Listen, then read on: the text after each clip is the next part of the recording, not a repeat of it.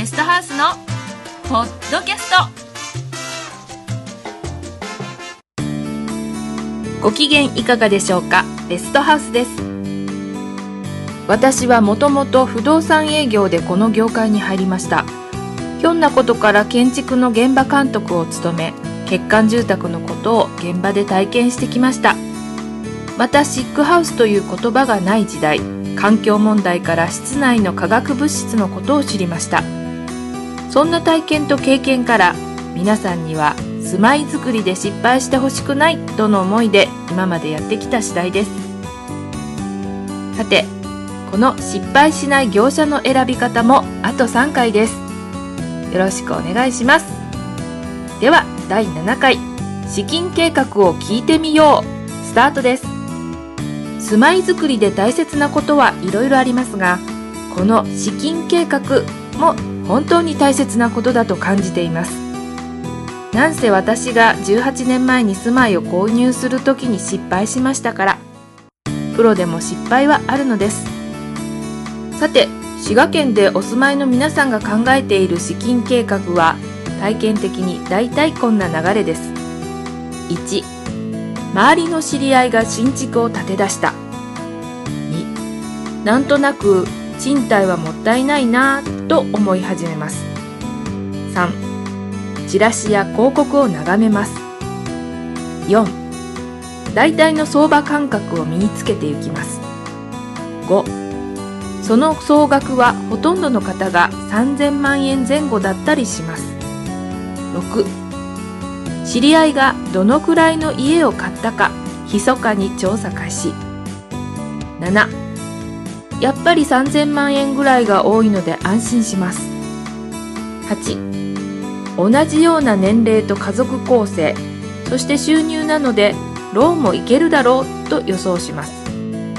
9、展示場や見学会に出かけます。10、業者には全部含めて3000万円でと伝えます。11、業者ははいわかりましたといろいろ提案。12、住宅ローンが通りめでたく契約へ。ローンの内容は30歳のサラリーマンで35年返済を組んだりしています。65歳まで返済、まあみんなそんなもんだと根拠のない納得で進みます。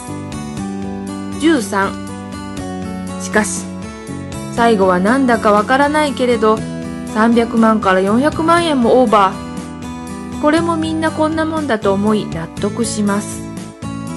14、10年後いろいろと住まいの手直しが必要となってきます。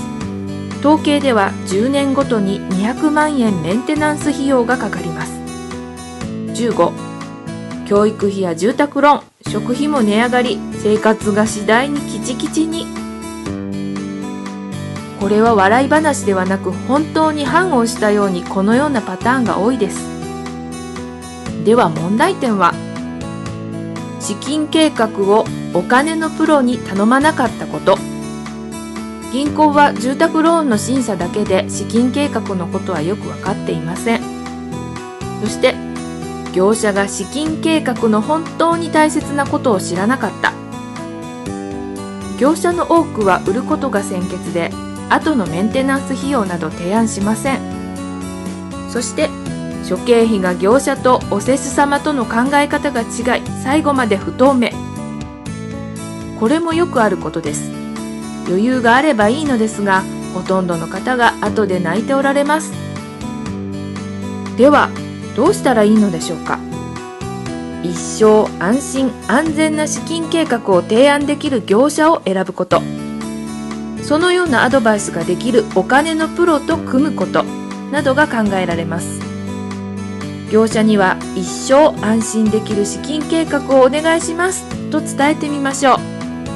なんとかなりますよとか、みんなこんなもんですよとかいう方は危険です。どうしてか。だって業者は今売れればそれでいい、後の生活なんて知りません。メンテナンス費用なんかを資金計画すると、住宅ローンや総額を抑えないといけませんから売りづらくなります。でも本当にあなたのことを思う業者さんはきちんと説明してくれるはず。将来これくらいはお金がかかりますよと。ぜひこの資金計画の考え方を業者に聞いてみてください。その業者さんの姿勢がわかります。では次回、見積書の見方をお送りします。お楽しみに。